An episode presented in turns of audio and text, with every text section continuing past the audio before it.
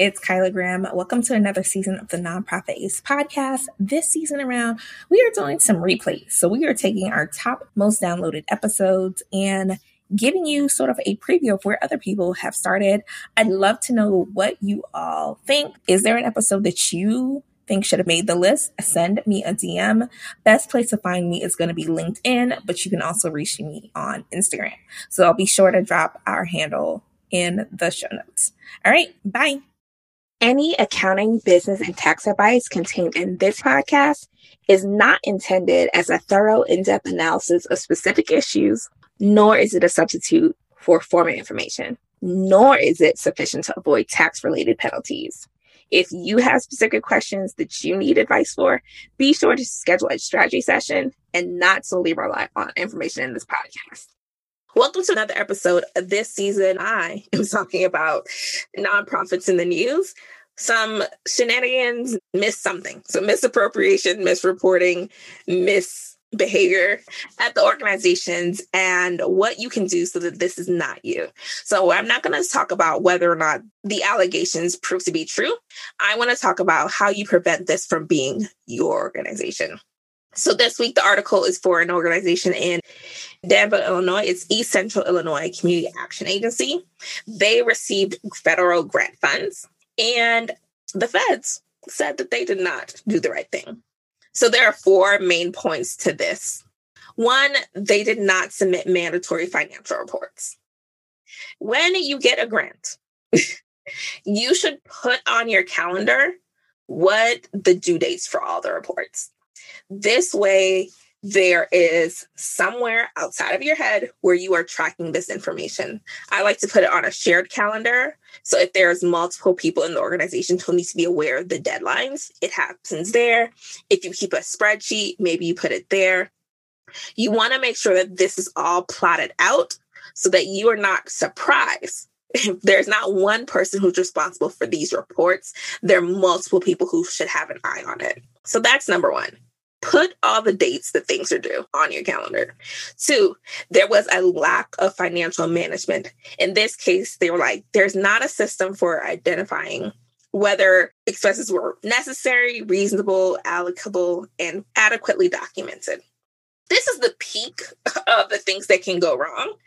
So, like I mentioned before, is you want to make sure that one, you have a way to track what people are spending so are they submitting receipts? Is it expense reports? Are there a corporate card? You don't want people just charging. You also want them to give you a report of like, what is this for? And now it is not merely enough for them to know, like, oh, I needed to buy diapers. Why? Because they might have children. So you want to know, like, why was it they bought these diapers? Was it personal or was it really for work? So, what you do that is to get that adequately documented. You need to get the receipts the receipts are the things that keep everybody afloat. You want to make sure that you have a way to one, have people submit what they're spending things on. So giving a description. That description is so you can know is it necessary? Is it reasonable? Where programs do we allocate it to? And then you have the receipts so that it's documented, it's clear where they got it from. All right. The third item was lack of timely responses to federal findings. So they didn't give up a, hey, this is how we're going to address this non compliant. How do you address that? For us at Synergy, whenever we have an audit, when I hear what the auditors are saying in terms of findings, I meet with our client and I say, these are the steps that we're going to take and you want to make sure that there is a plan for that. You know who is the point person who's going to come up with what is our response to the findings? When are we going to turn those in? What is that going to look like? Making sure that structure is set up before there's an issue makes it easy to be timely in those responses. You don't want it to fall through the cracks, similar to the grant reports, putting it on a calendar, making sure that that has been a conversation and it gets out of your head about who is going to be responsible for communicating about findings.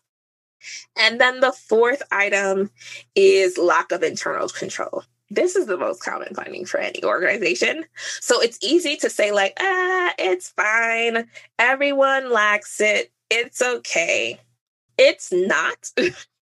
you have to have some sort of mitigating controls. You have to have some things in place that say, okay, I know we don't have the best internal controls, but there are things in place that prevent it from going completely off the rails. So here you want to think about what are your processes and procedures? Are you following your processes and procedures? How is the governing body overseeing it? So, the policies and procedures. One of the things I recommend for the early in the year is that you go through them. Remind people what they are. That way, people, you know, can't say, like, I didn't know. We go through this every year. The new team members get a copy. We want to make sure people are aware of what the policies and procedures are so that they can follow them. Another thing about the lack of governing body oversight. This is another place where I say it's nice at the beginning of the year to give the board a refresher. Let them know what they are expected to do. That way, they're not surprised. They can't say, Oh, we didn't realize that was our job. Yes, you did. we are telling you this every year. When we have a new board member come aboard, we will tell them too. So, those are the things that I really want you to think about getting a calendar where you can put all the ideas about the grant management part when a report's due when do reimbursements need to go in when can we bill that type of thing. You also want to put on the calendar at the end of the audit what's the timeline for us to meet to discuss the findings put together a draft and who will be responsible for sending out any responses related to the findings.